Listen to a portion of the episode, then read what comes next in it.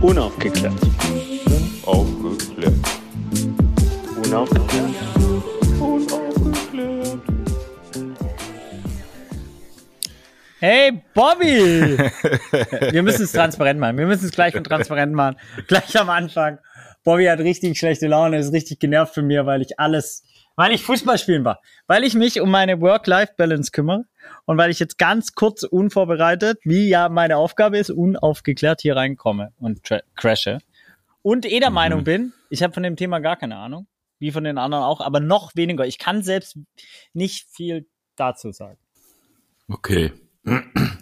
Ich, ich kann jetzt noch auf deinem äh, Fußball, auf den Fußballgate unseres Podcasts eingehen, habe ich aber keinen Bock mehr drauf. Es ist nicht ganz so, wie du es dargestellt hast, aber ähm, lass uns doch einfach anfangen. Welches SDG haben wir heute, Micha? Wie sauer er ist, ne? Ups, Komm, ich habe das SDG. SDG gar nicht vorbereitet, weil ich war Fußball spielen. Ja, weil ich da, also wir haben doch Rollen getauscht. Ich habe die Gäste ähm, besorgt, du machst den Rest. Da ich heute Ja, schon Grafik gemacht habe, habe ich dir geholfen. Herzlichen Ist Glückwunsch gar für nicht so dieses schwer, dein Job, muss ich dir sagen. herzliches, herzliches Glückwunsch für dieses diverse äh, Gästemanagement, dass wir jetzt noch zwei weiße weitere Cis-Männer haben zu uns beiden. Herzlichen Glückwunsch, Herr Sarah. Ja, ich wollte nur einen davon einladen, du wolltest den anderen unbedingt. Das ist der Grund, warum es jetzt Donnerstag 19.37 Uhr ist. Ähm, du hast es fast aufgemacht und dich über die Gästewahl beschwert. Ich, ähm, wir, wir machen ja in der nächsten Folge gleichen wir das wieder aus. Ich ver versprochen.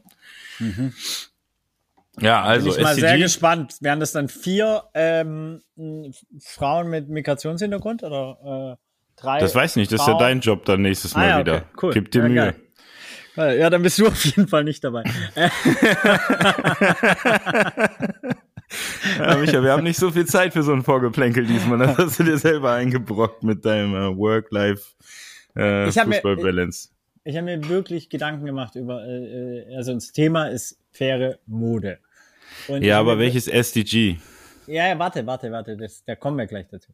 Ähm, ich, hab ich, muss, ich muss es parallel googeln. Ja, so, ehrlich. Nee, äh, Excursion oder wie das heißt. Exkursia, ah, stimmt, ich vergaß. Sorry. Ähm, Ja, kein Problem.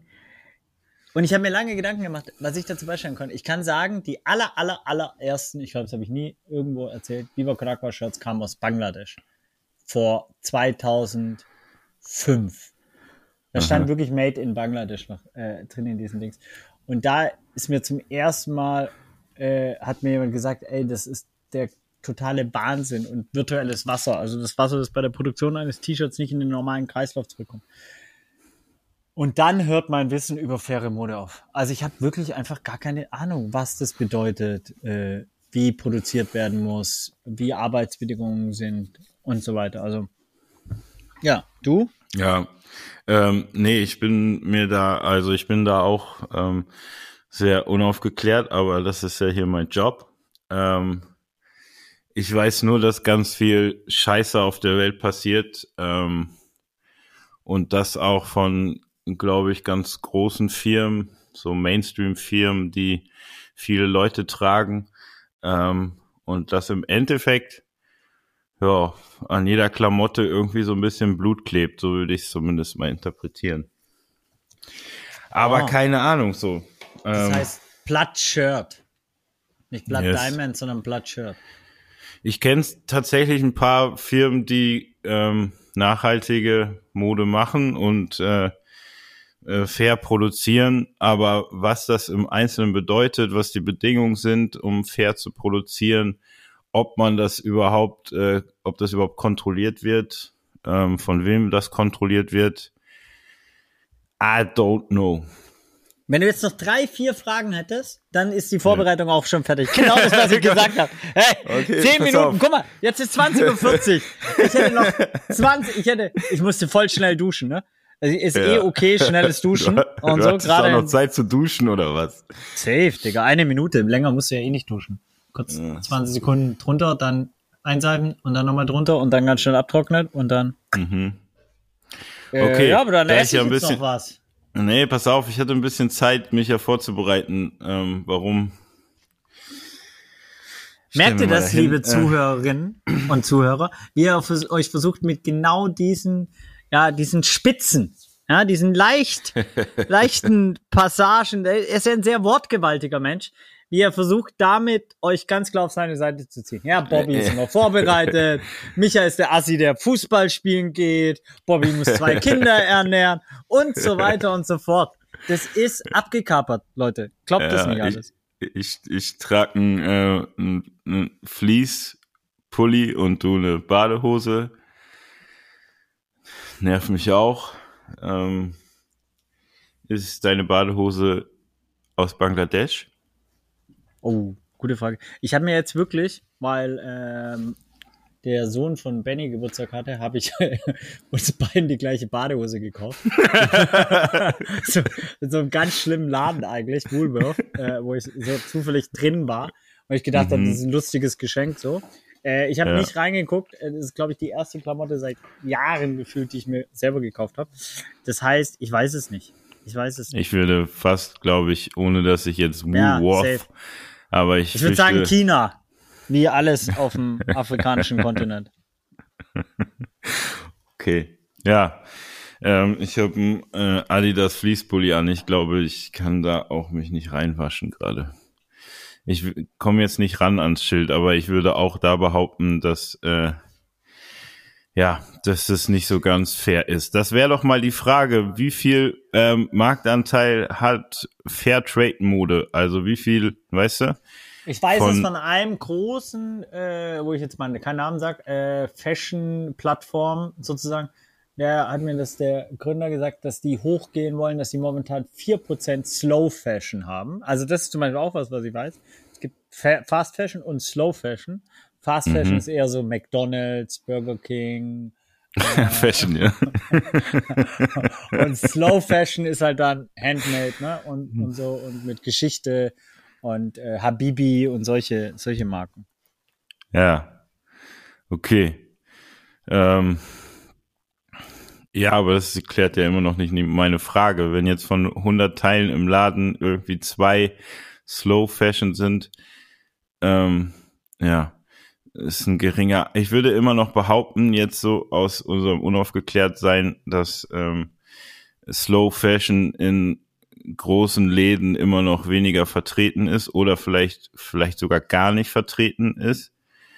Dann habe ich beobachtet, dass so äh, große Firmen ähm, jetzt so, äh, ja, so ähm, Edition, nennt man das so, weiß ich nicht, ja, rausbringen, ähm, die irgendwie dann so unter einem nachhaltigen ähm, Deckmantel ähm, ja beworben werden. Das finde ich auch ganz spannend, ob es vielleicht eher äh, ein Deckmantel ist, so wir sagen, oh, wir machen jetzt hier so eine Kollektion in in nachhaltig und keine Ahnung was, aber in Wirklichkeit gehen die einfach über dasselbe Fließband wie die anderen Klamotten, nur keine Ahnung, blöd gesagt, äh, arbeiten da dann nur volljährige Menschen an dem Fließband. Ich habe keine Ahnung, Alter. Es ist ganz, wie sagst du das immer, dünnes Eis, warme Socken. Warme ähm, Socken, ist die Frage, wo die produziert wurden. ja. Slow Fashion Socks oder oder, äh, und, und ich meine, wir müssen ja auch aufpassen nachher, ne? Also jetzt, äh, jetzt ja. haben wir äh, 15 Minuten darüber geredet, sogar fünf Minuten länger, wie wir eigentlich gemusst hätten. Ne? Ist dir auch aufgefallen, Bobby? Du hast immer noch nicht gesagt, welches SDG wir haben, so ja, nebenbei, ja, ne? komm ich noch. Okay, ich habe es okay, noch nicht okay. gegoogelt. Ich muss noch E-Mails beantworten nebenher. Bobby hasst es, wenn ich irgendwas nebenher mache. Ey, übrigens ja. möchte ich das auch mal offen, äh, offen äh, transparent machen. Leute finden das oft unhöflich. Ich glaube, ich sag's jetzt allen immer ich arbeite während Calls safe immer, weil sonst der Call für mich ineffizient. Und wenn darauf jemand keine Lust hat oder das respektlos findet, dann bin ich halt nicht dabei. Das ist in Ordnung. Das ist, das ist, das ist für mich vollkommen in Ordnung. Und wenn jemand sagt, ey, das ist für mich nicht akzeptabel, dann kann ich ja immer noch entscheiden oder so. Aber diese Calls, wo zehn Leute auch von Viva dabei sind oder so manchmal, ich so denke, warte mal, ihr arbeitet jetzt alle nicht zwei Stunden. Ach so, das ist Arbeit für euch. Ah, okay. ah, andere Topic. Äh, dünnes Eis. Nein, wir müssen aufpassen, weil nämlich, wir haben ja auch schon in der Geschichte von mit Finn äh, viel verkackt. Also Oh, besonders. jetzt, nee, nee, nee, nee, nee, nee, nicht wir, Alter, nicht wir. Ich, Ich habe grundsätzlich, äh, hast du viel verkackt und mich damit reingezogen. Aber ich habe eigentlich nichts verkackt mit Finn. Und damit hast du jetzt auch eigentlich schon wieder unseren Gast gedroppt. Oh, ohne dass du vorher das SDG genannt hast, ohne dass du es irgendwie richtig zelebriert hast. Du hast einfach so im Nebensatz, obwohl vielleicht ist es auch. es gibt vielleicht ja auch es- Finn Äh. Hagenbeck. Es gibt ja nicht nur Finn Ja, wir reden Niemand. mit Finn Hagenbeck über, über Slow Fashion. Hagenbeck Tierpark. Und mit, Äh. mit, mit äh, Tom von Tom und Jerry. Genau. Äh, äh, naja, ich finde es schon sehr spannend, weil, äh, um das mal transparent zu machen, also Bobby äh, macht ja die Millontor Gallery nebenher und, und Finn hatte die Idee, die Millontor Gallery maximal zu unterstützen, hat sich da voll Mühe gegeben, hat ein Auto an den Start gebracht, hat sich ein geiles Check-in für die Gästeliste und so weiter einfallen lassen und Bobby hat sich einfach nicht vorbereitet. Ja, unaufgeklärt seine Rolle hier, ganz klar. Dann ist Finn da hingekommen, waren keine Maler, Künstlerinnen am Start. da, dann hat man ihm gesagt, dass es so nicht geht mit dem Einlass, weil das keinen Sinn macht und so weiter. Das heißt, die waren kurz davor, glaube ich, nach Hause zu fahren. Ernsthaft. Äh, Ja, glaube ich auch. Ich äh, werde den Link zum YouTube-Video, der den ersten Shitstorm in meinem Instagram äh, ausgelöst hat, gerne in die Show Notes tun, so wie man das im Podcast-Geschäft sagt. Dann kann sich jeder nochmal Show selber Notes oder was? ja, dann kann sich jeder noch mal selber ein Bild machen, ähm, wer von uns beiden die Millantor Galerie mit organisiert und wer von uns beiden ähm, quasi Finn ähm, umsonst arbeiten lassen hat. Dann pack ich unseren ganzen WhatsApp-Verkehr rein. Hast du doch heute schon, Alter. In die und ich bin schockiert. Und ich bin schockiert, dass de, deine Follower es tatsächlich 45 Prozent deiner Follower es fair finden, dass du Safe. Fußball spielen gehst, Safe. obwohl wir ja safe, was safe. Was sind das für 45 Prozent der Follower und sogar 45 Prozent der Followerinnen. Ja, weil ich habe Ja, eine Followerinnen, sehr, ah, da mein 5 Euro hier ins Phrasenschwein, äh, ins ähm, ja, du, nicht, genau. nicht gegendert Schwein. Genau, Mhm. 5 Euro. Geht an Spende diesmal. An, oh, welches Projekt unterstützen wir eigentlich? Das weiß ich nicht, das fragen wir die beiden, die, die gleich dazukommen, ob sie da Vielleicht was können wir haben. Demut unterstützen. Kennst du Demut? Ja, ist, ist mir, ähm, irgend, ist mir, ähm, entgegengekommen während des Instagram rumklickens, ähm, weiß ich nicht, irgendein Projekt von Studenten in Kooperation mit Viva Ah, Con 10 Agua. Euro. Studenten und Studentinnen, Studentin, Wie sagt man sag doch einfach Studentin. Studentinnen, nein, Studentinnen, Student, Ja, einfach Studentinnen. ja. Ab hier, hier können wir vielleicht mal kurz cutten, Vincent. Auf keinen Fall, auf keinen Fall. Auf keinen Fall. Demut müssen wir noch auflösen. Wir sind auch nicht so die Ja. Cutterinnen. ne? Ja. nee, machen wir nicht. Äh, ähm, Vincent, übrigens parallel ganz kurz herzlichen Glückwunsch zu deinem neuen Job. Wir freuen uns sehr, ähm, dass dieser Podcast wenigstens einem einen Job gegeben hat.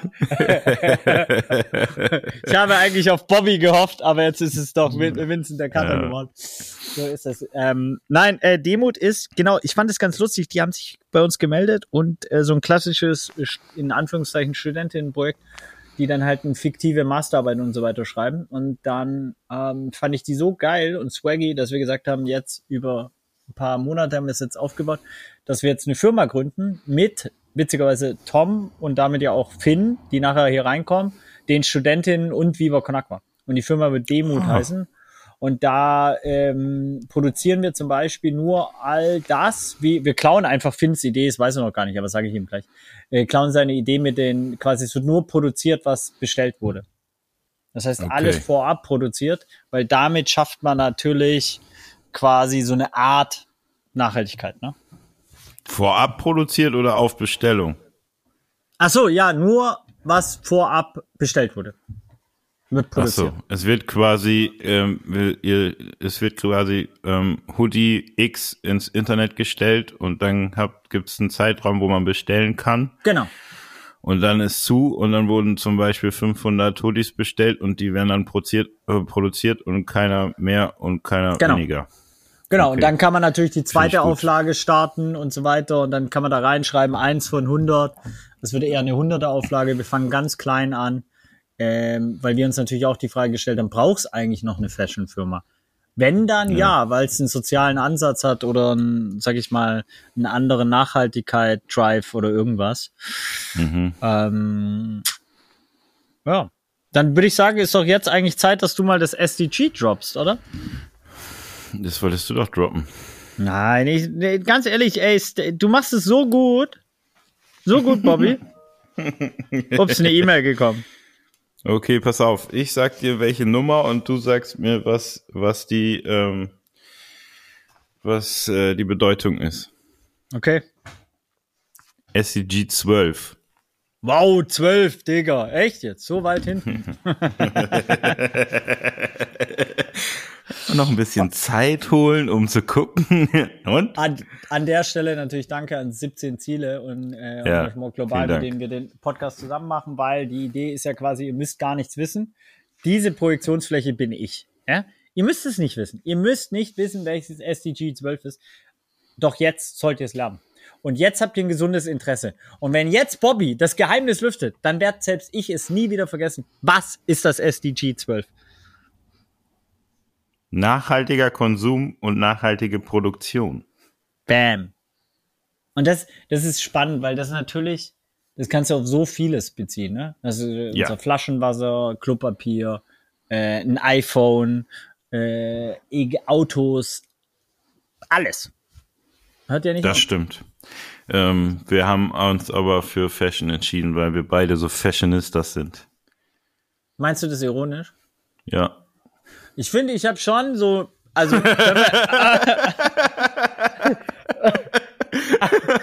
Okay, okay, meine kleine Fashionista, du kannst gerne, Äh, du kannst you- gerne von, how you break together, wirklich. Du solltest mich hier sehen, ey, mit meinem, du trägst die gleiche Badehose wie ein Zwölfjähriger, Alter. Elfjähriger.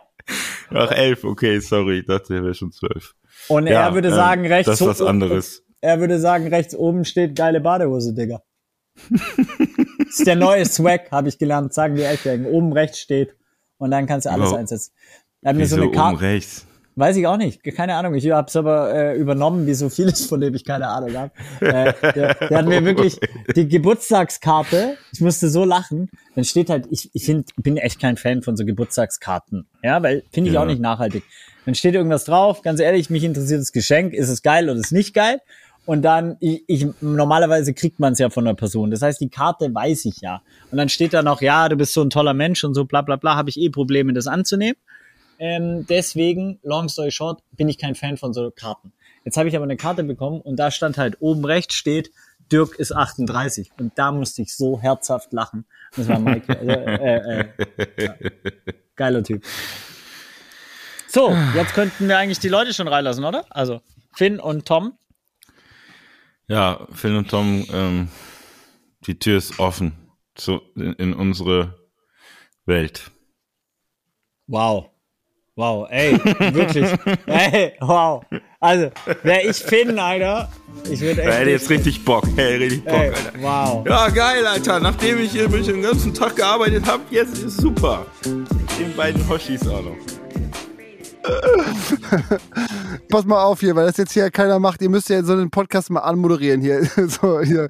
Ihr habt ja Bobby Serrano, der beste Künstler, den die Welt jemals vom Papier gesehen hat. Michael Fritz, der verrückteste Typ, der Viva Con Agua und diesen Podcast ins Leben gerufen und auch dann weiter am Leben erhält. Dann gibt's Tom Ilbruck, mit dem ich zusammen Global Tactics gegründet habe, beziehungsweise anders. Ich bin hinten reingerutscht, davon wird er aber später noch erzählen und wir zusammen produzieren faire Klamotten. Ich bin Finn Kliman und wünsche euch viel Spaß bei diesem Unterhaltungsgespräch. Und jetzt muss ich leider in die Sauna. Und jetzt bin ich raus. So, jetzt habe ich meinen Job getan. Tschüss. Oh, Leute. Ja, nee, nee, wir haben schon ein paar, ein paar Minuten haben wir schon. Ich, ich hänge das einfach hinten ran, kein Problem. wir, wir reden ja über, ähm, über ähm, ja, nachhaltige Fashion. Du hast ein Fashion-Label, ihr habt ein Fashion-Label zusammen gestartet, angefangen. Äh, war das von Anfang an Prämisse für euch, dass es nachhaltig ist? Also ich habe ja Tom so auf dem Weg gefunden, ne? Also ich habe äh, wollte Klamotten machen und da war schon dann immer der Grundgedanke, wenn man das schon macht, dann kann man das auch richtig machen und nicht noch schlimmer als Klamotten produzieren ohnehin schon ist, weil also sind wir mal ehrlich, überhaupt ein Teil herzustellen ist schon mal eigentlich falsch. Ja. ja. genau. Wenn du so willst, wäre das falsch. Ne? Aber da habe ich mich auch ganz oft schon mit äh, Waldos Freundin drüber gestritten, weil die mir die Schuld dafür gibt, dass sie verleitet wird, Sachen zu kaufen, weil sie diese schön findet. Und da habe ich gesagt, na ja, aber Konsumgedanke ist ja grundsätzlich da. Ich finde, ähm, du willst ja auch eine Hose haben und du wirst dir die dann, wirst dich dann ansonsten von Nike verleiten lassen. Oder du nimmst halt mich und ich äh, achte drauf, dass das vernünftig ist. So. Und dann über den Weg habe ich Tom gefunden, äh, der eben in Portugal, das war mir irgendwie wichtig, Europa. Ich hatte aber gar keinen Plan, ne? Also ich wusste ja. gar nicht, was ist überhaupt fair und welche Bezahlung und was kostet ein Teil und all so Zeug. Und da war Tom eben schon viel länger im Game. Wollen wir da in die Materie gehen ähm, oder ist es so Betriebsgeheimnis, was äh, so ein fair, fair produziertes Teil kostet und vielleicht auch interessant wäre, was quasi ein äh, Teil kostet, was nicht fair produziert ist. Ja, ich glaube, wir können das am einfachsten mit Faktoren machen. Äh, ein nicht fair produziertes Teil ist wahrscheinlich irgendwie um den Faktor drei bis vier günstiger, wenn es mhm. aus Ostasien kommt, als das, was wir machen. Also mhm. man kann schon sagen, dass andere Leute zu den Preisen verkaufen, zu denen wir am Ende produzieren ja, ich glaube, das trifft's ganz gut. Krass. Das, das finde ich ja interessant, auch ähm, wenn man wenn man da bedenkt, dass da ja massive Stückzahlen produziert werden, ne? Tom, wie ich habe irgendwann mal die absurde Zahl gehört, dass 25 bis 30 Prozent weggeworfen wird, was quasi produziert wird. Und ich war in Kenia auf der schlimmste Ort, an dem ich glaube ich jemals war, war eine Müllkippe in äh, in Kenia. Äh, da gibt's bestimmt auch, auch in anderen Ländern. Nur ich war halt da in Kenia. Ähm, und da war so viel Klamotte, Textil, es war unvorstellbar. Äh, so. Was du an ähm, Produktion gesehen hast, was einfach ein Ausschuss weggeworfen ist oder was dort zurückkam als äh, recycelte Ware oder ähm, auf dem dritten, vierten Lebensweg, ähm, was hast du da gesehen? Das ist eine gute Frage. Das war einfach nur noch Müll, alte Textilien, alte Shirts, altes Zeug und äh, so zerrissen natürlich zum Teil, zum Teil aber auch noch irgendwie so dass es die, die Müllsammlerinnen dann auch aufgehoben haben und äh, dann nochmal verkauft haben, ne?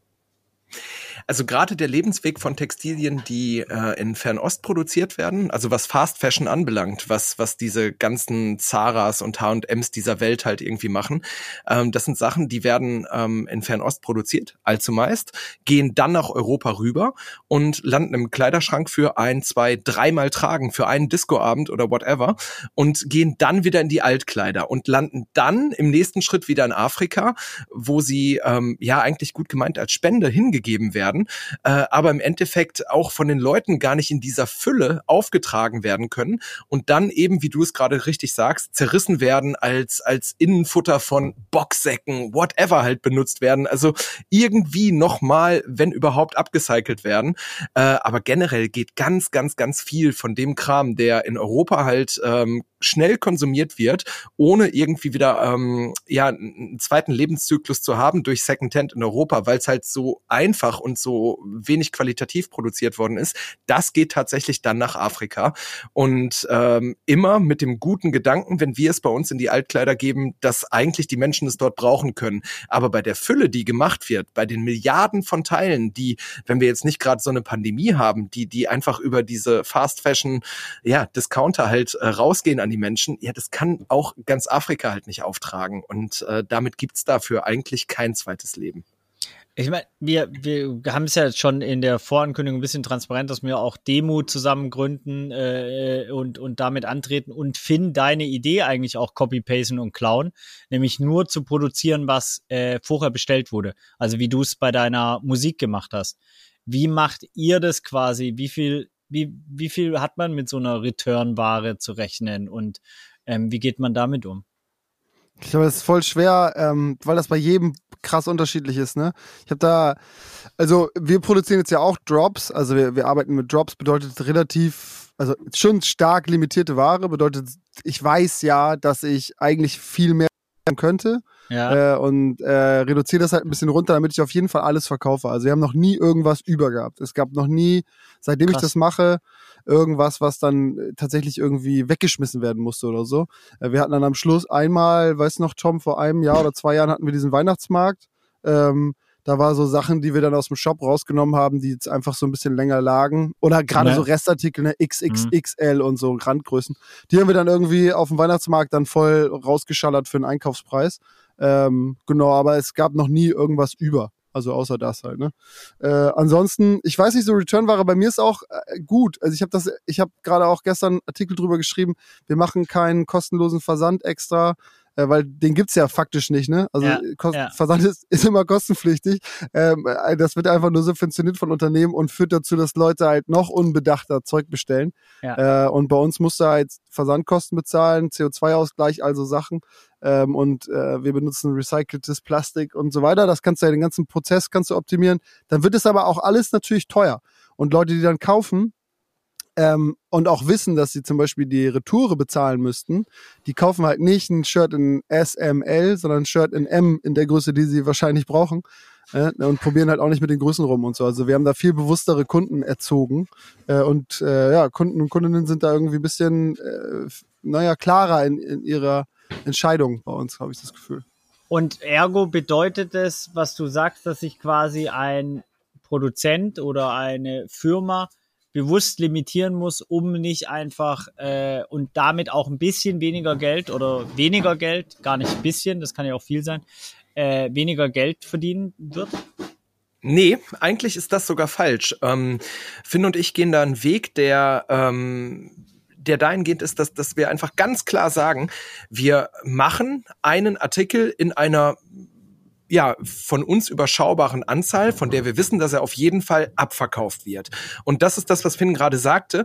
Ähm, wenn wir zum ersten Mal droppen, dann sind wir wirklich sold out, komplett sold out. Und ähm, danach legen wir diesen Artikel in gewissen Fällen einfach nochmal auf, wenn wir merken, dass eine gewisse Nachfrage da ist. Dafür hat Finn halt ein Tool entwickelt, ähm, dass du dich halt einfach ähm, ja nochmal eintragen kannst, dass du benachrichtigt wirst, wenn der Artikel halt nochmal da ist. Und ähm, dann tragen sich sechs, 700 Leute ein für einen Artikel, den wir vorher sold out hatten. Und ähm, ja, dann machen wir den Artikel halt einfach nochmal whatever, 400 Mal und wir wissen ziemlich sicher, dass diese 400 Stück dann auch wieder weggehen.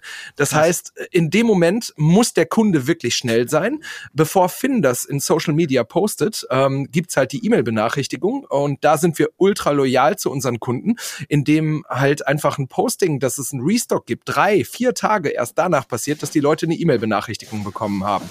Ähm, und damit können wir eigentlich sicher gehen, dass dann auch ähm, ja, dass das Re-Release oder die die mögliche Reorder für den Kunden ähm, komplett halt abverkauft werden kann. Und wer dann halt nicht rechtzeitig gekommen ist, der ist halt einfach nicht rechtzeitig gekommen, hat seine E-Mail nicht gelesen oder whatever. Der größte Vorteil ist natürlich, dass jemand sich da einträgt. Wir wissen eigentlich, also wir produzieren exakt dann das, was da vorbestellt wird. Ne? Also du kannst halt sagen, Ja. zum Beispiel äh, 23 mal S, 55 mal M und so weiter. Und dann wissen wir ganz genau, okay, guck mal, das ist unser neuer Größenschlüssel für das Produkt und so. Und dann kannst du viel spezieller und präziser drauf produzieren. Äh, genau. Äh, muss man dann einfach ein, äh, ein Programmierer sein oder wie viel Zeit habt ihr auch in diese Prozessanalyse gesteckt, äh, um das so nachhaltig wie möglich zu bauen? Boah, da ist ja schon ziemlich viel. Ne? Das ja, also es sind immer meine Nächte, so das ist ja mein Hobby. ähm, äh, und das ist ja auch nur mal mein Beruf, also Webshops bauen und die irgendwie in irgendeiner Form zu optimieren, sodass die Usability technisch irgendwie Spaß machen, dass man alles findet und so. Und dass vor allen Dingen dann der Prozess irgendwie so funktioniert, dass am Schluss nichts übrig bleibt. Die Warenkorbabbrüche reduziert werden und so weiter. Und die Leute vor allen Dingen aber nachher glücklich sind. Also in Form von, ich habe nicht tausend Sachen bestellt, die ich alle nicht brauche, die mir nicht passen oder keine Ahnung was.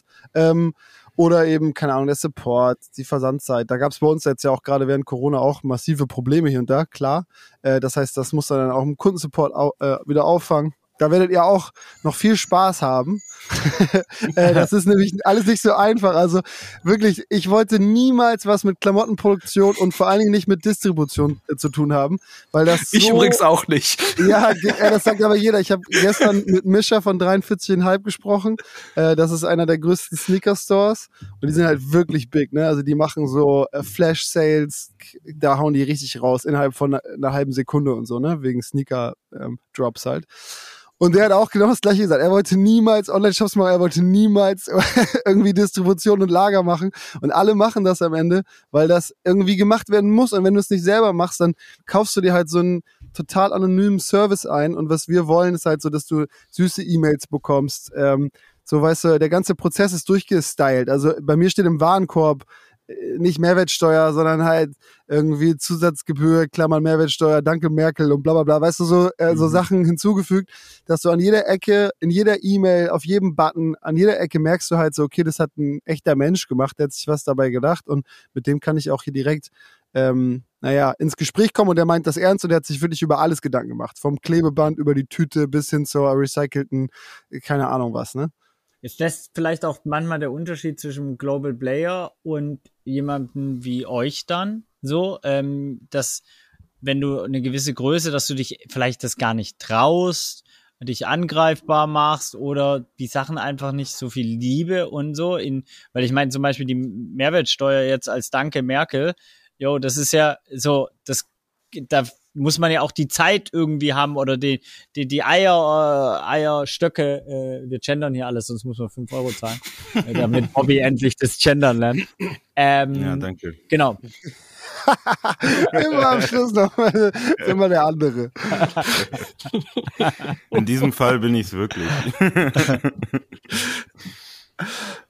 Ja, ja, ja, also ich auf jeden Fall keine, also ich glaube, ob das der Unterschied ist, weiß ich nicht, aber ich glaube, äh, keiner macht das, weil das nicht so wichtig ist, ähm, als dass das kriegsentscheidend wäre, sondern das ist hinten raus halt der coole Spaß. Weißt du, ist so, bei mir ist die Bestätigungs- ähm, die du bekommst, die irgendwie, ähm, keine Ahnung, einen doofen Spruch hat und ein blödes Bild hinten dran und irgendwas Witziges passiert oder irgendeine Animation und so. Das finde ich halt geil. Wenn ich irgendwo kaufe, und das habe ich auch, das merke ich bei mir, ähm, im Shop so, dass die Leute voll auf wiederkommen, so, ne? Also viele Leute haben äh, haben sich mittlerweile Accounts angelegt, so die die sind da, weil sie immer wiederkommen, so die die sagen, ey, ich habe meinen Pullover jetzt vor vier Jahren gekauft, der geht halt noch, der hat sich nicht verzogen, der hat sich nicht, weißt du, der hält alles dran, der ist Kissen und so.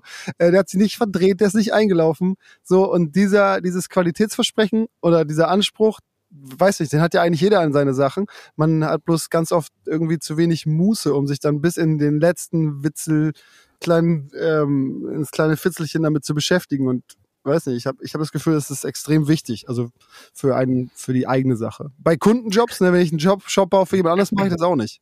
Weil das geht gar nicht. So viel Zeit, das kann keiner bezahlen. Es geht halt nur, wenn man das selber macht. Ein ganz wichtiger Faktor für uns ist auch, dass wir das ganze Thema, was wir machen, nicht entmenschlichen. Ähm, ich fühle mich immer komplett beschissen abgeholt, wenn ich irgendwas mit Amazon mache, weil der, der, der Customer Support ist halt einfach, ja, der ist auf riesengroße Maßstäbe ausgelegt und so weiter. Und mich nervt es immer, wenn ich irgendeine Frage habe, wenn, wenn irgendwas passiert. Und bei uns ist der Support halt wirklich basiert auf ein paar wenige Festangestellte und ganz, ganz viele Studenten, die das Thema aber mitleben, die einfach richtig Bock drauf haben. Also als Beispiel, gerade sitzt quasi eigentlich wahrscheinlich irgendwie Jussi alleine im Support, weil Klausurenphase ist. Und unser gesamtes Büro ist leergeräumt, weil alle Mac Minis von den Studis mitgenommen worden sind und die halt irgendwie ihren eigenen Monitor aus unserem Büro mit dem Mac Mini zu Hause haben und den Support halt äh, zwischen den Lernphasen machen. Einfach, um eben äh, ja den Leuten eine ehrliche, direkte Antwort zu geben und nicht irgendwas mit Templates zu machen, die man halt Paste and Copy irgendwo reinbaut oder irgendwelche Robots zu haben oder was weiß ich was, sondern es sitzt hinter hinter jeder E-Mail, die bei uns geschrieben wird, wirklich die Person, die die E-Mail signiert. Und das ist vielleicht nicht die günstigste Variante, aber das ist die echteste und die, die menschlichste Variante. Und das macht halt auch einfach Spaß, weil das Feedback, was du von den Kunden kriegst, halt, ja, teilweise wirklich zu Tränen rührt, weil es, ja, es ist authentisch. Du das, dumme Drecksau, wo ist mein T-Shirt? ja, genau, das, ja, rührt mich auch Scheiß auf Corona, ich will mein scheiß T-Shirt! Ach, lass mich das Thema noch einmal emotionalisieren. Ja, aber gut, du, ja. hast, ey, du hast vollkommen recht. Nee, nee, klar. Ey, und, und scheiß Leute sind auch wirklich cool, weil sie sie halt, weil sie wirklich eben von den Leuten was äh, zurückkriegen, so lustige Sprüche und dann irgendwie einen kleinen, äh, keine Ahnung, Gutscheincode fürs nächste Mal, falls irgendwas mal in die Hose gegangen ist oder man schmeißt ein Sticker-Set dazu, bla bla bla. Ne? Das ist ja, du redest halt mit einem Menschen so. Das, das ist natürlich echt ein Unterschied. Klar, hast du vollkommen recht. Und danke und, fürs Rumschreien, weil ich glaube, Bobby ja. ist jetzt wieder aufgewacht. ja, danke. Ich bin wieder wach. Äh, mein Internet läuft wieder. Ähm, ich hätte da so eine Frage, wenn ihr jetzt so quasi der Tante Emma Laden des Internets für Klamotten seid, so, ne? Also vom, wow. vom, äh, vom Vibe, ey, Das- vom Vibe her. So. Das wollten sie immer sein. ist es für euch schwieriger, Das- das mit war das erste Briefing. Als, eine, als jetzt so ein ähm, Big Player. Lacht ihr mich aus oder lacht ihr über meinen Nein, Witz? ich habe über dein, Wi- ich, also ich, also kann Tom gleich noch im Detail was drüber zu sagen. Es ist für uns schon schwer, weil am, am, am, äh, am Ende musst du sagen, hast du nicht das Paketvolumen, dass du zum Beispiel DHL, ne, ist jetzt auch unser Mhm. Partner zum Vertrieb, da fängt es ja schon an. Du brauchst halt ein ganz gewisses, also und zwar ein hohes Volumen, weil Amazon hat halt Prime bei allem so, also die sind über Weihnachten etc. immer bevorzugt für alles. Das heißt, ähm, fällt irgendwie ein bisschen Schnee, ist irgendwie viel los oder irgendwas oder Amazon hat einfach ein hohes Aufkommen, dann kommen die nicht und holen die Pakete nicht ab, weil du bist immer unwichtiger als Amazon und immer unwichtiger als der nächste zweitgrößte und so. Ähm, das heißt, das ist total schwierig, weil wenn DL nicht kommt, dann geht gar nichts, ne? Ja. Äh, dann steht das Lager voll, dann kriegt keiner sein Zeug und so. Also da gab's schon wilde Geschichten. Ich kann mich da an einmal erinnern, ich habe ganz am Anfang mit DPD verschickt und so. Das ging alles hardcore in die Hose und Tim, Tom, Tom musste da einmal, das war die geilste Aktion. Erzähl mal, als du mit der Kopflampe in das Lager eingebrochen bist. Wow. Oh fuck, back in the days, ja. Ähm, ja, DPD ist halt ähm, vielleicht ein bisschen kleiner als DRL und vielleicht ein bisschen anders organisiert. Das soll auch gar nicht den Jungs gegenüber despektierlich klingen, aber naja, äh, bei einer eigenen Anlieferung fühlt sich halt bei DPD niemand irgendwie zuständig. Das heißt, du packst einen Bulli mit, weiß nicht, 8000 Paketen voll und fährst halt zu DPD. Und dann versuch mal irgendjemanden zu finden, der sich deiner Pakete annehmen möchte. Sprich, ähm, naja, so nach 24 Uhr, wenn du dann deinen Anlieferslot hast und niemand findest und das ganze Lager dunkel ist, ja, dann brauchst du halt deine Handylampe, eine Kopflampe, whatsoever, brichst in dieses Lager ein und schmeißt halt einfach 10.000 Pakete auf irgendein Band, was einfach die ganze Zeit durchläuft. Und naja, damit sind die Dinger dann halt irgendwann im Scan drin und der Kunde sieht, es ist wirklich eingeliefert und die Jungs haben echt Wort gehalten und es echt noch vor Weihnachten geschafft. Aber naja, getroffen habe ich in dem ganzen Lager halt niemanden, bis auf ein rollendes Fließband. Das war ja, Selten, selten war die Arbeit der Polizei so einfach. Endlich haben wir den Trottel, der bei uns ins Pakethaus eingelegt. Ja, echt. Nee, aber es ist schon so, also ey, gerade also Versand von so Zeug, ich, ich weiß ja, also ganz am Anfang, weißt du, wie das angefangen hat? Da habe ich ähm, mein drittes YouTube-Video hochgeladen und wollte Leuten Sticker schenken, so ein Bauabnahmesticker von Finn Kliman, das war meine Idee, ne, weil ich ja auf nix TÜV krieg, also habe ich gedacht, mache ich so einen eigenen TÜV-Stempel, ne? Ja, klar. So, und dann habe ich den gemacht. Und dann habe ich gedacht, okay, wie kriege ich den jetzt raus? So, nur Sticker übers Internet verschenken, fand ich irgendwie zu dumm. Also ich dachte, ey, komm, fuck auf, ich mal ein T-Shirt. Und dann habe ich mir, habe ich das Video hochgeladen, dachte, so, ja, was wird da kommen? 50 Shirts oder so. Und ich habe das halt limitiert auf, ich weiß nicht, 400 oder so. Und ich glaube, die waren innerhalb von 15 Sekunden ausverkauft. So, also ernste, äh, echte 15 Sekunden. Und dann waren halt Ja. alle weg und wir so, yo, jetzt muss ich die alle malen und fixieren und so. Und habe ich meine Brüder eingestellt, meine Mutter, meine Tante ist aus Köln gekommen, meine Oma hat da bei mir gearbeitet. Das war am Anfang vom Klimansland in der großen grünen Scheune.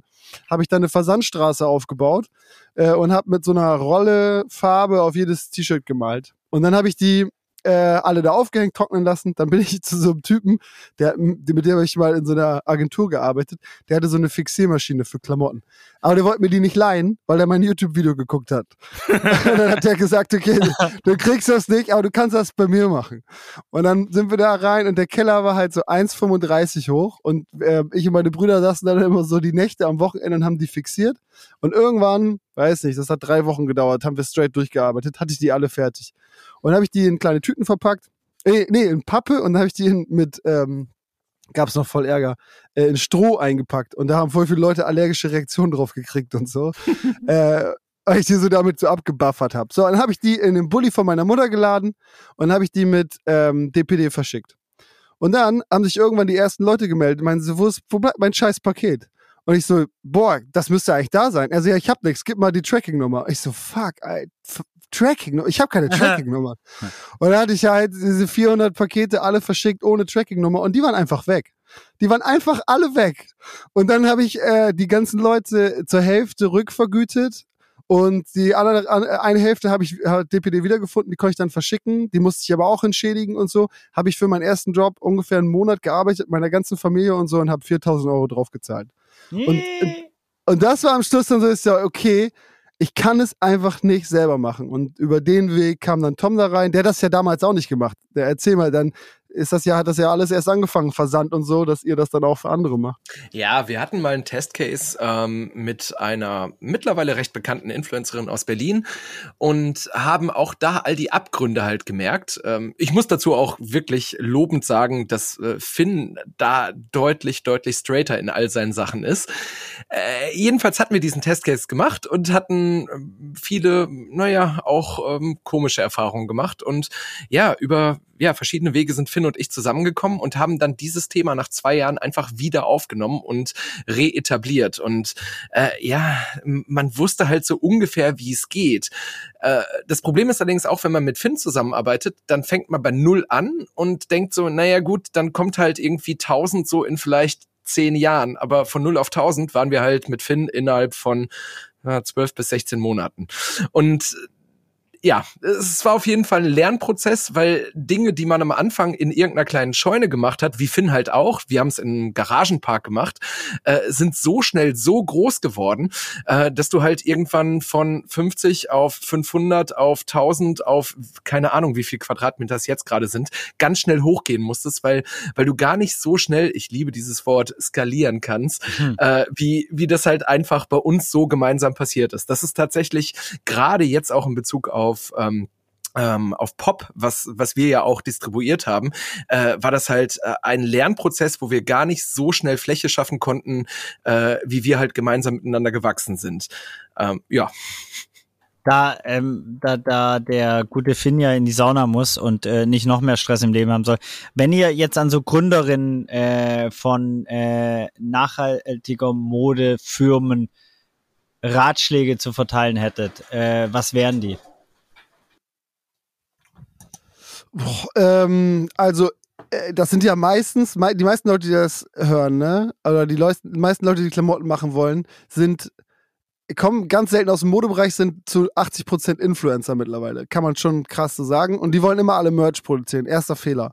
Also Merch ist immer blöd. Es muss Mode sein und es muss nachhaltig sein, wenn man irgendwas machen will, was nicht nur einmal funktioniert. Sondern Weil ganz klar, Merch, Merch kann sich niemals von anderem Merch abheben. Merch ist halt immer ein T-Shirt, was irgendwie mal eben blöd bedruckt wird. Und, und Mode unterscheidet sich einfach dahingehend, dass du es individuell gestalten kannst und dann natürlich auch nachhaltig machen kannst und so weiter.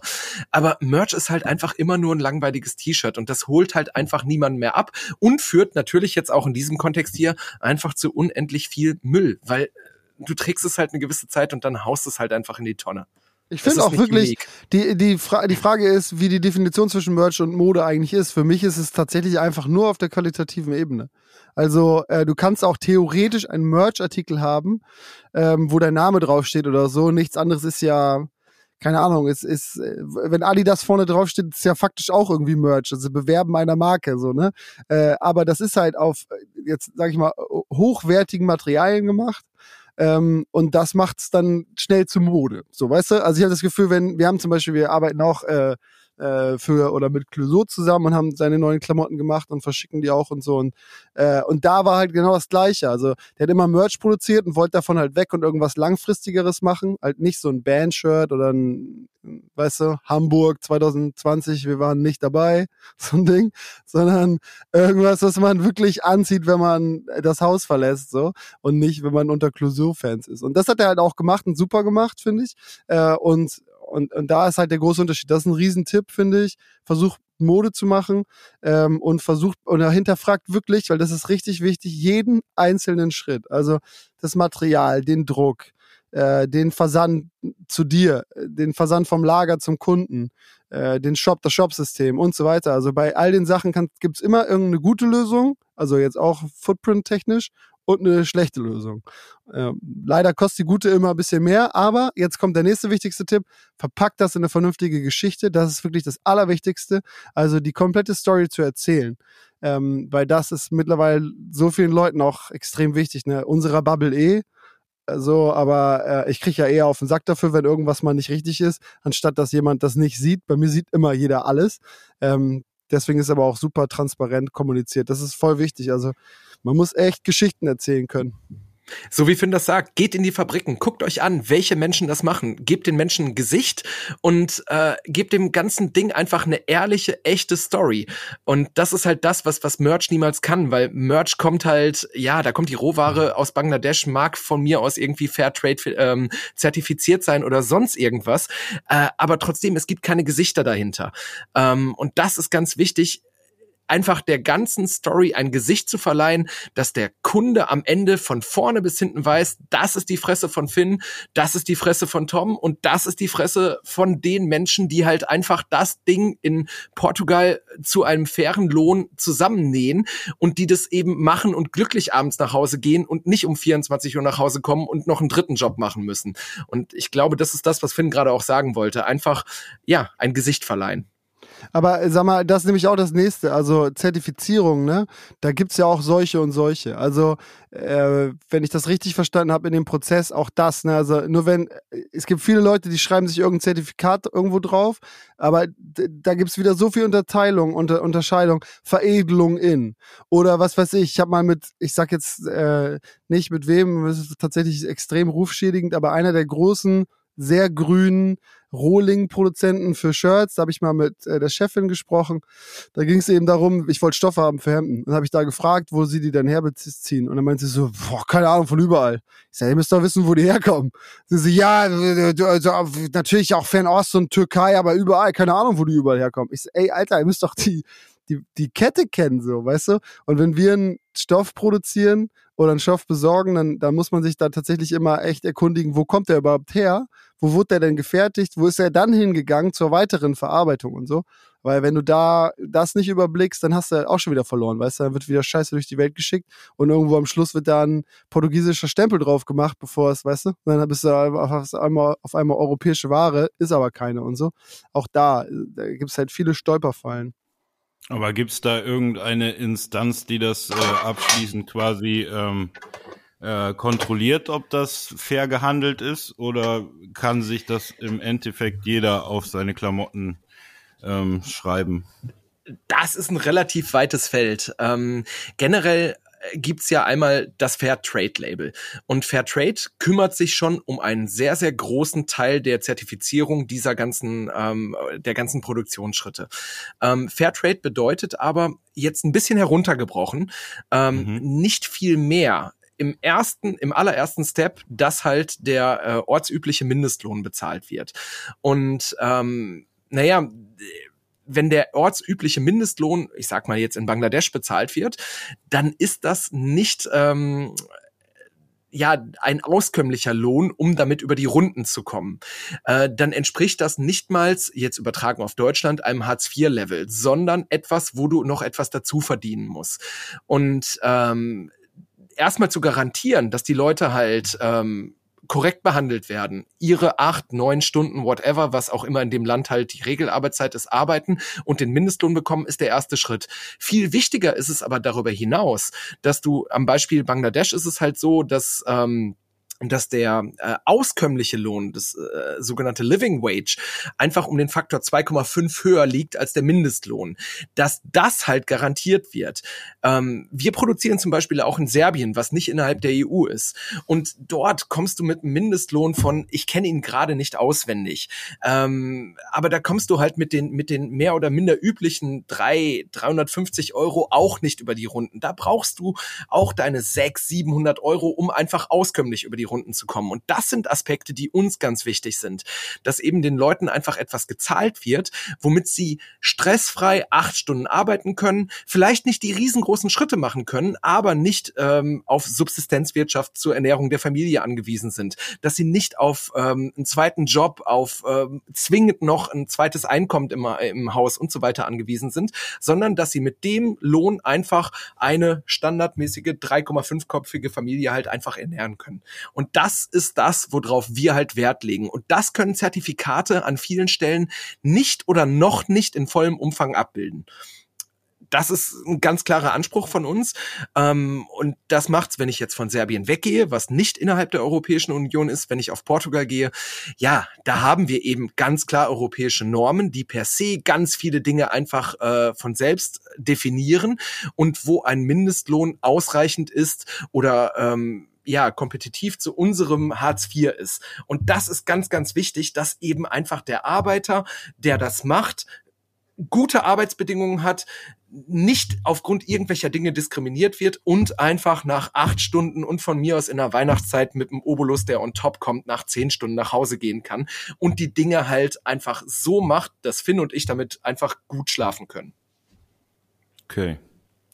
Und alle anderen großen ähm, Firmen, ja, ist ein Mic Drop. Aber ich wollte noch die anderen großen Firmen anpissen, die im Endeffekt das nicht machen, weil sie ähm, gerne viel Geld verdienen wollen. Das ist doch der einzige Grund, der Kapitalismus, oder? Sehe ich das richtig?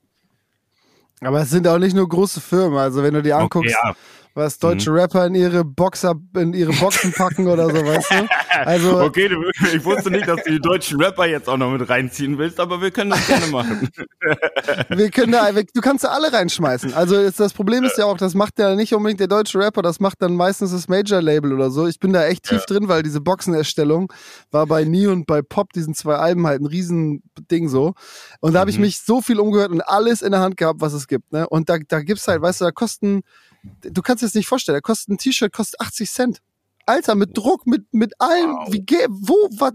Das ist so, als wenn, weißt du, wenn du, wie hieß nochmal hier Primark oder so, wenn du einen Schuh in ja. für 2,50 und so, wo du denkst so, Alter, was, da, da wird, das kann ja nicht richtig sein. So, und, äh, so, und dann da gibt's halt so krassen Preisdruck, gerade bei diesen Boxen und so, wenn du halt irgendwie, du willst ein Produkt verkaufen, was sich ein Zwölfjähriger leisten kann, der gibt 20 Euro aus, will dazu aber ein CD und ein irgendwie, weißt du, irgendwie ein Goodie haben und so, dann geht das halt nicht anders. Dann nehmen die das Billigste, was geht, damit die halt ihre 10 Euro oder was auch immer da übrig haben. Und das ist halt dann richtig klassischer Merch. Aber das ist genau das, was vor jedem Konzertsaal der Welt verkauft wird. Also, ja, noch schlechter in dem Kontext, wirklich noch schlechter. Das sind dann One-Size-Fits-All-T-Shirts, die, also da ist keine Liebe mehr drin. Das ist halt wirklich nur noch Agrokapitalismus, ganz ja. klar gesprochen. Ich finde es sehr spannend, was, was ihr da gesagt habt, weil jeden Prozessschritt eigentlich auf die Lupe zu nehmen und zu sagen, äh, wie geht's in nachhaltig oder in ökologischer oder in sozialer und so weiter. Und ich glaube, das äh, wäre eigentlich vielleicht die einfache Lösung für alle Probleme. Äh, jeden Prozessschritt in der, ob das Produktion ist, ob das Kommunikation ist oder so wirklich zu schauen, wie kann ich ihn so nachhaltig wie möglich zum besten aller Wesen gestalten. Also Voll.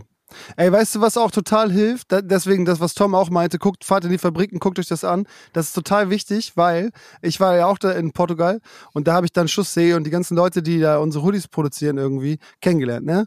Und ähm, das hat voll geholfen, um mir mal klar zu machen, dass, weil natürlich, ich bin ja auch Geschäftsmann, ne? Ich verhandle also auch. Das bedeutet, okay, ich kriege ein Angebot für ein T-Shirt und dann sage ich, ey, pass mal auf, ich bestelle jetzt hier 200 mehr und so, wir müssen irgendwas am Preis machen, ich muss da 50 hm. Cent runterkommen oder so. Natürlich, es ist ja ganz normal, dass man auch verhandelt. Ne? Es ist ja jetzt nicht so, dass man sagt, nur weil es Fair Fashion ist, fresse ich alles, was mir irgendwer auf den Schreibtisch legt, so, ne? Sondern man verhandelt mit Menschen über ein Produkt. Ganz einfach, wie bei allem.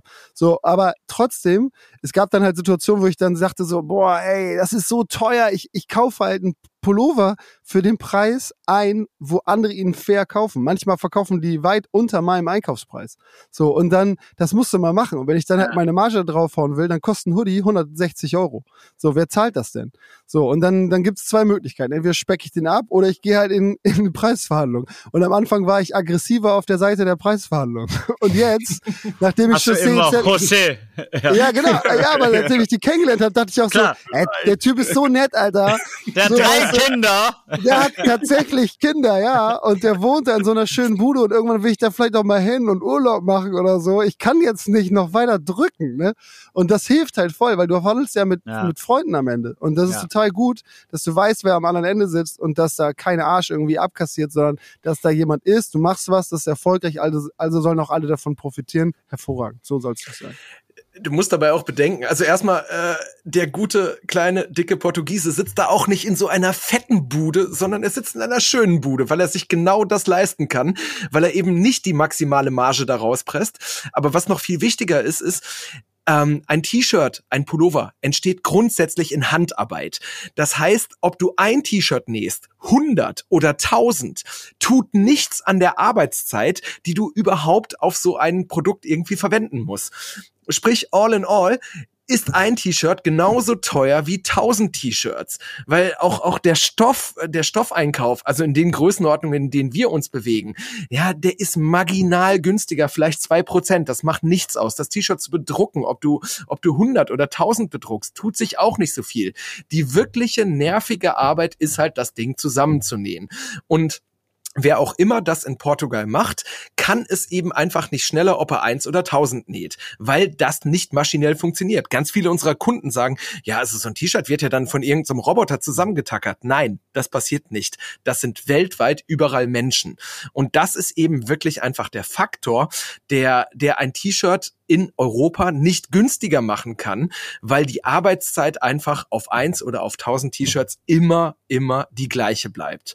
Und da kann es dann wirklich nur der Lohn sein oder die Entlohnung der Menschen, die halt den, äh, den Preis des Artikels irgendwo noch unterscheidet. Und deswegen eben die unterschiedlichen Preise. Voll. Ey, ich finde auch, das ist eigentlich total schön, ne? Also einfach überhaupt dieser Gedanke, dass das, das ist eine Handarbeit. So, und wie gesagt, wie du gesagt hast, erstens vergessen das viele. Zweitens muss man auch überlegen, das Material, woraus das äh, zusammengenäht wird, ne? Das fand ich so geil, das werde ich nie vergessen, wie José mir das gesagt hat. Ich meine so, ey José, Alter, ey, ich schick dir irgendwas rüber, hier ist ein ganz genaues Schnittmuster. Wie kannst du denn, wie, wie kann denn dieser Ärmel hier fünf Zentimeter kürzer sein? er steht so und guckt mich an und meint so, Finn, Cotton, it's organic. so, und weißt du, das ist halt nun mal, das ist Natur, weißt du? Jeder Strang ist ein bisschen anders.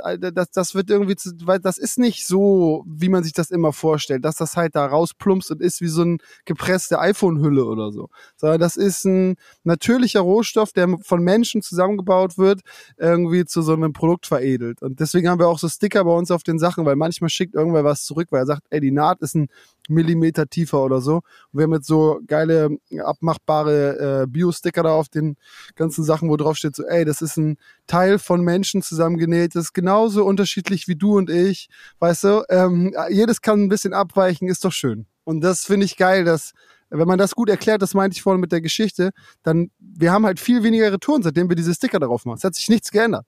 Es geht nur darum, dass man das einmal erklärt hat, dass Leute das verstehen.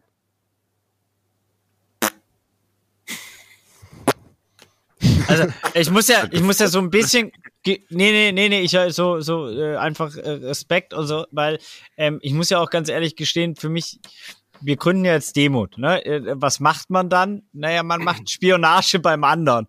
Ich habe das jetzt nur im Podcast genannt. Und jetzt, ich meine, wir machen es ja, zu, wir machen es ja zusammen, Danke. aber ich finde, ich, ich finde jeden Tipp, den du gegeben hast, äh, super für ähm, Leute, die irgendwas starten wollen, ähm, so und die aktiv werden wollen und die Welt halt ein bisschen besser machen und nicht äh, ja Scheiße in die Welt rausproduzieren. Das finde ich sehr, sehr sympathisch und anstrebenswert.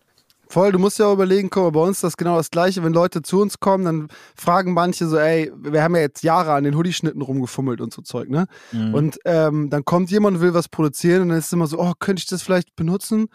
Denke ich so, ja, natürlich. Also ich bin froh, wenn du bei uns bist. Und wenn wir das zusammen machen, dann haben wir nämlich einen weniger da draußen, der irgendeinen Scheiß in die Welt haut. Äh, und äh, nimm, guck dir gerne alles an, mach das genauso. Das ist super Rohvorlage, genauso wie ich das mit der Mucke gemacht habe und so. Und mit der, mit der Distribution. Ich bin froh, wenn Leute das übernehmen, weil das ist ja total, erstens ist es eine Ehre, zweitens finde ich, ist es total gut, wenn man sich gegenseitig hilft und drittens ist das nun mal anscheinend ein guter Weg, den ich da und da mal gefunden habe und wenn Leute darauf irgendwie auch was Gutes machen können, umso besser, das ist super.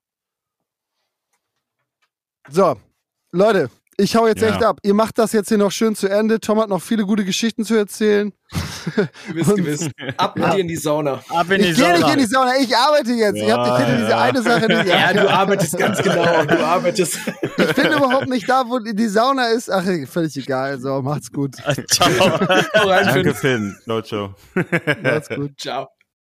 Tom, gibt's noch Sachen, die du mit auf den Weg geben wollen würdest? Weil sonst, für mich ist es eine runde Sache, aber es gibt bestimmt noch inhaltlich, was die Leute noch mitnehmen können. Gibt's bestimmt eine ganze Menge. Also wenn wir ja, einfach noch ein bisschen weiter quatschen, lass das machen. Voll, cool. gerne. Easy. Ich mich würde ähm, mal interessieren. Ich habe letztens irgendwie von, ich weiß es nicht, ob Adidas oder Nike war, die haben ähm, so eine Kampagne, dass sie jetzt eine nachhaltige ähm, Edition rausbringen. Und da habe ich mich gefragt. Ja, ganz häufig Adidas auf jeden Fall. Ja, ist es irgendwie so ein Deckmantel für Marketingzwecke oder produzieren die das wirklich nachhaltig oder läuft es am Ende äh, einfach über dasselbe Band und dieselben Leute haben die Produkte in, die ha in der Hand? Wie darf ich mir das vorstellen? Oder ähm, also die Anfragen, äh, was diese Big Player in, in Portugal oder in Europa machen, die sind relativ rar gesät.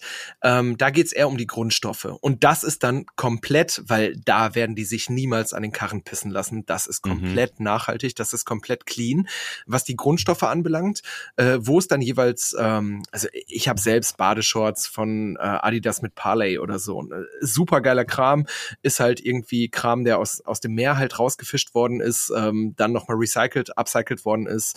Ähm, ja, geiles Projekt. Ähm, und das sind dann Sachen, die werden dann in Indonesien ähm, irgendwo auch am Ende der Welt zusammengenäht.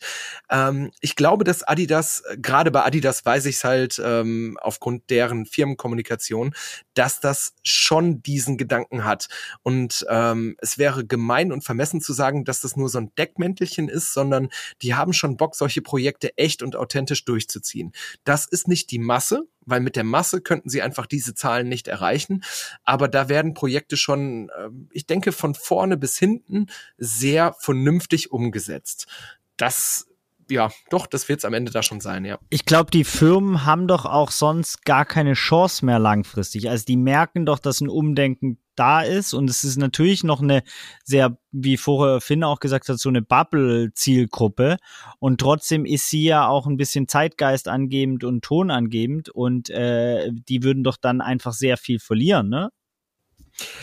Die Firmen verstehen, gerade auch in der Modebranche jetzt, dass das, was ähm, meine Eltern so in den 80er, 90ern im eine Weltladen gekauft haben, halt so die vergammelte Birne, die trotzdem 3,50 gekostet hat, weil die von irgendeinem Biobauern in whatsoever, keine Ahnung wo, aber die halt irgendwo geerntet worden ist zu ultra fairen Bedingungen.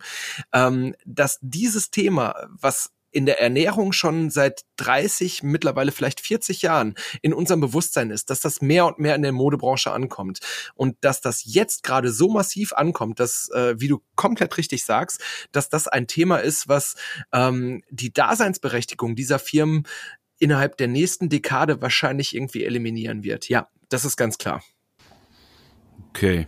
Und äh, wie, also ich bin da ja ganz bei dir. Jetzt äh, denke ich mal einfach so in ähm, eine alleinerziehende Mutter, die vier Kinder hat, nicht viel Kohle auf der, auf, auf, auf der Tasche hat und alle irgendwie einkleiden muss. So, ähm, die kann sich ja faktisch nicht ähm, fair gehandelte Klamotten leisten oder ähm, siehst du da irgendeine Möglichkeit, dass das in Zukunft ähm, sich ändern kann? Oder was müsste man machen, dass quasi ähm, faire Mode oder allgemein nachhaltige Produkte auch für jeden zu konsumieren sind? Das ist leider sehr, sehr, sehr schwierig und äh, ganz mhm. ehrlich gesprochen ist faire Mode Luxus. Ja. Das ist, das ist nach wie vor so. Ähm, du kannst weniger diversifizieren in deiner Mode, in deinem Kleiderschrank und ganz klar sagen, ich habe weniger Teile, die nachhaltiger sind, die länger haltbar sind. Aber wenn du deine Garderobe halt auch häufig wechseln möchtest, dann wirst du ein Problem mit fairer Mode haben. Das wird unter den Voraussetzungen, die du gerade genannt hast, nicht ja. vernünftig funktionieren können. Und das ist, das ist ganz klar. Ja, faire Mode ist tatsächlich ein Luxusprodukt. Das ist leider so. Ja.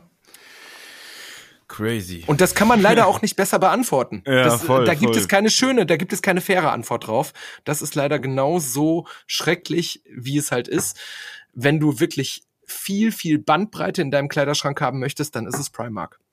Ja. Ja, oder die, die anderen üblichen Verdächtigen.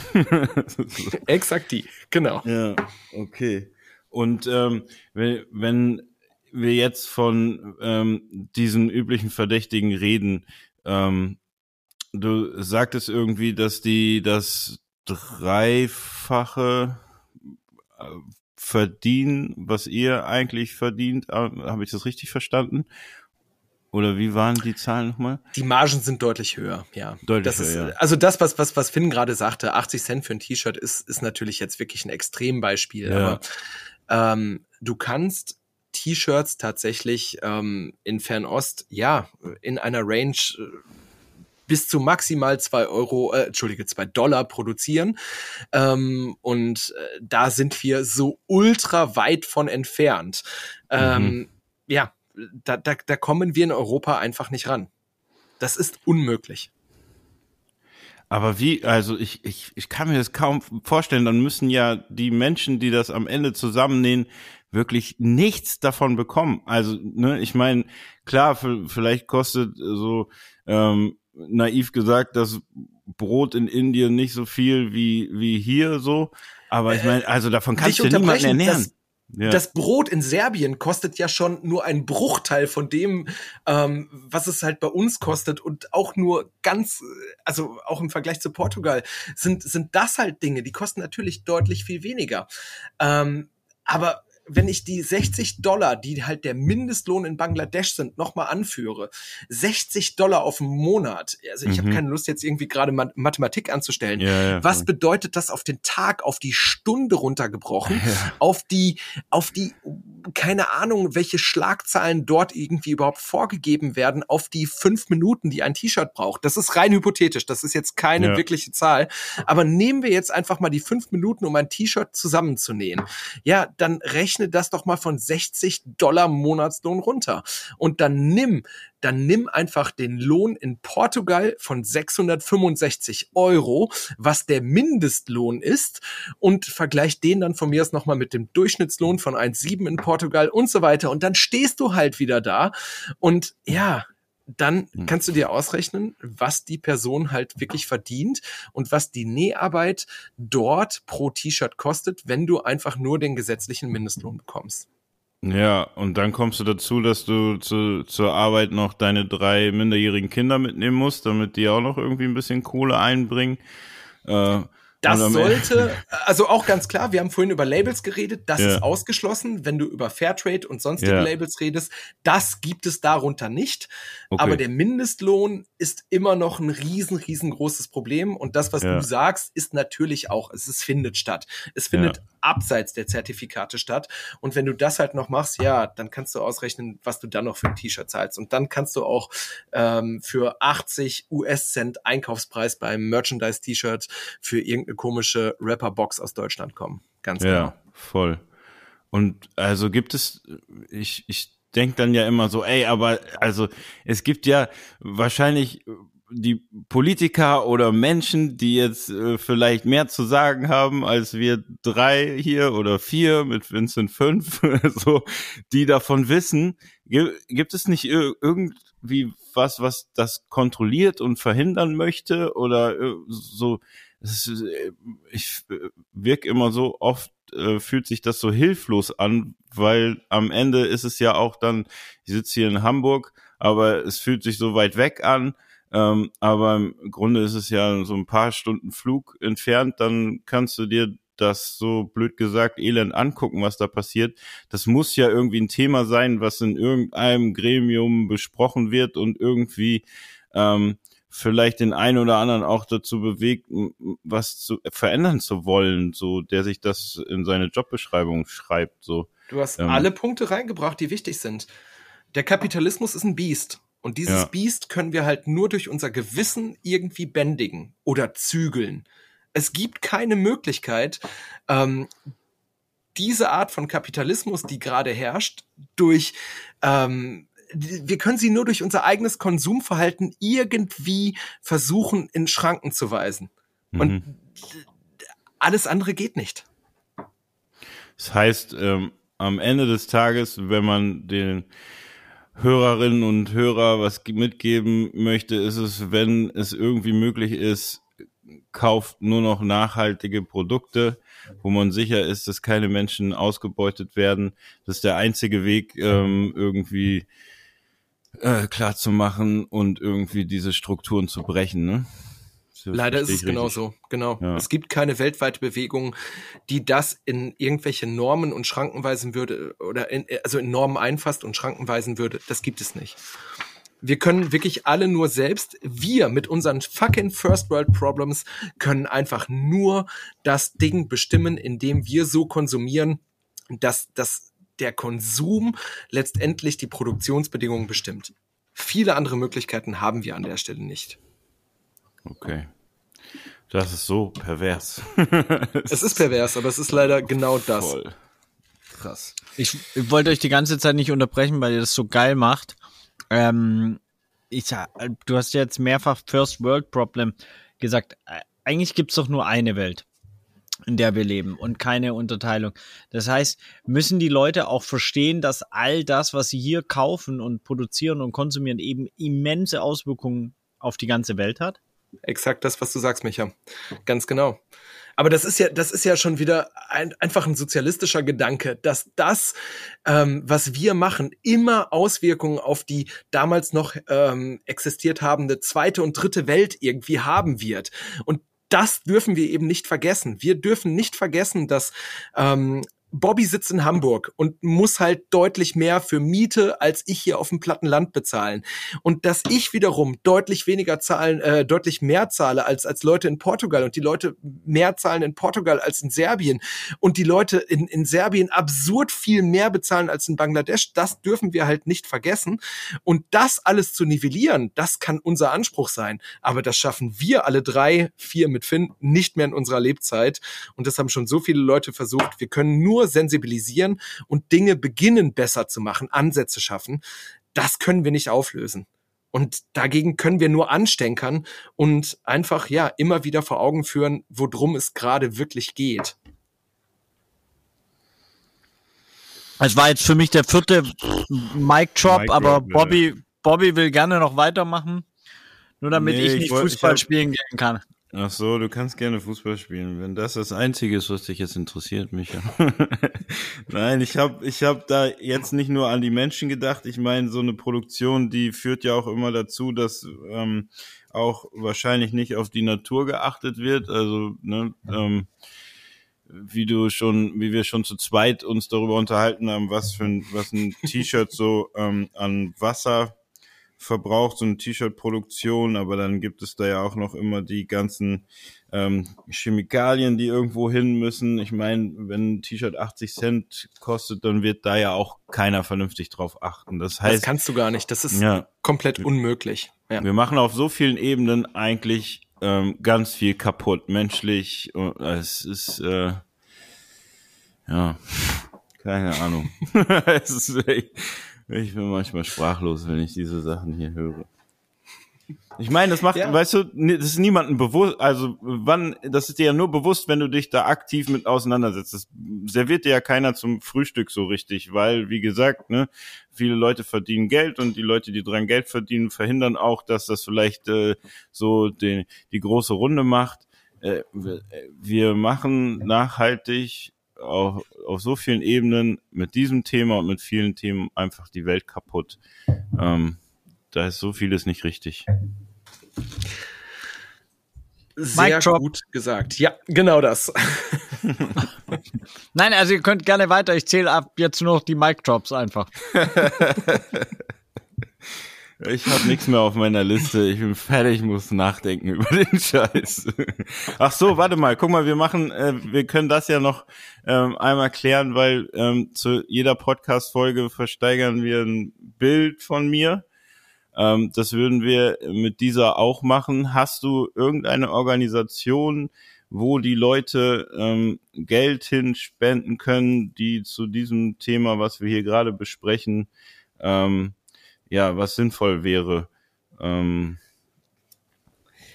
Ja, auch ganz komplett off topic, äh, weil das gar nicht Mhm. zu dem passt, was, ähm, was wir irgendwie machen. Ähm, äh, wir sind ja irgendwie so ein halb irgendwie, ja, keine Ahnung, halb links versifftes Kollektiv, als dass wir uns zumindest betrachten. Wir verspenden sehr viel der Gelder, die wir im Jahr halt irgendwie am Ende als, äh, als Income irgendwie haben. Ähm, wir machen sehr, sehr viel Arbeit mit der äh, Rosa-Luxemburg-Stiftung in Belgrad. Ähm, Und ja, das ist tatsächlich irgendwie eine Kiste, da würden wir was hingeben es passt nicht 100% zu dem, äh, was ich gerade alles erzählt habe, weil auch sehr viel politisch linke Arbeit dort gemacht wird. Aber da fühlen wir uns halt politisch zu Hause. Deswegen wäre es tatsächlich mein Ding, da was hinzugeben. Äh, damit muss man sich allerdings auch ganz offen gesprochen identifizieren können und dementsprechend lasse ich das Ergebnis offen. Das ist mein Shout, das ist mein Thema, da habe ich persönlich Bock drauf. Ähm, da hat äh, mein Co-Geschäftsführer Lee halt auch eine richtige Menge Bock drauf, aber wir können es auch in ganz andere Sachen reinstecken. Ähm, das ist halt einfach nur unsere politische Ecke, aus der wir, aus der wir einfach herkommen. So, dann machen wir das auch. Ich, wir vertrauen dir da jetzt mal. Am Ende geht es ja darum, dass wir die Welt nicht mehr so, ähm, Vincent muss jetzt hier piepsen, die Welt ähm, ficken. Deswegen, ich glaube, die setzen sich dafür ein, dass das ähm, nicht mehr der Fall ist oder vielleicht minimiert wird. Deswegen nehmen wir die doch einfach. Wunderbar. Dann einen fetten Shoutout an die Rosa Lux in Belgrad und ja, lass uns das genauso machen und lass uns nix piepen. Weltficken ist immer gut. Okay. Ja, ey, mir bleibt nur Danke zu sagen. Ich glaube, wir ähm, haben hier so einiges wieder mal an Input bekommen, ähm, was nötig ist ähm, für die vielen tausend Hörer, die wir haben. Wenn es denn mal viele tausend werden. Ich freue mich. Hörerinnen, und Hörerinnen ich und Hörerinnen, genau. Ich schmeiß noch einen Binnenstern rein und dann sind wir doch alle fein. 20 Euro, Bobby, ich habe mitgezählt. Ich, ich, ich äh, spende das an die Rosa-Luxemburg-Stiftung. Na, ist geil. Ist geil. Fein. Okay. Äh, vielen, vielen Dank, Tom, dass du dir die Zeit genommen hast. Sehr, sehr gerne. Ja, Mann, es hat mir danke. unglaublich viel Spaß mit euch gemacht. Und hey, Demo-Digger, das ist der Kontext, in dem Micha und ich uns hören. Äh, Bobby und ich werden uns bald wieder über die nächsten Designs von Finn streiten. Und von daher, wir hören uns eh wieder. Ja, Voll, machen wir. Geil. Bis dann. Vielen Dank, Mann. Das war Folge 5. Wir danken unseren Gästen Tom Ilbruck und Finn Kliman von Global Tactics. Danke an Flo Brügge für die Musik und danke an Vincent Oliver für die Produktion. Wir hören uns nächsten Freitag wieder. Haut da rein.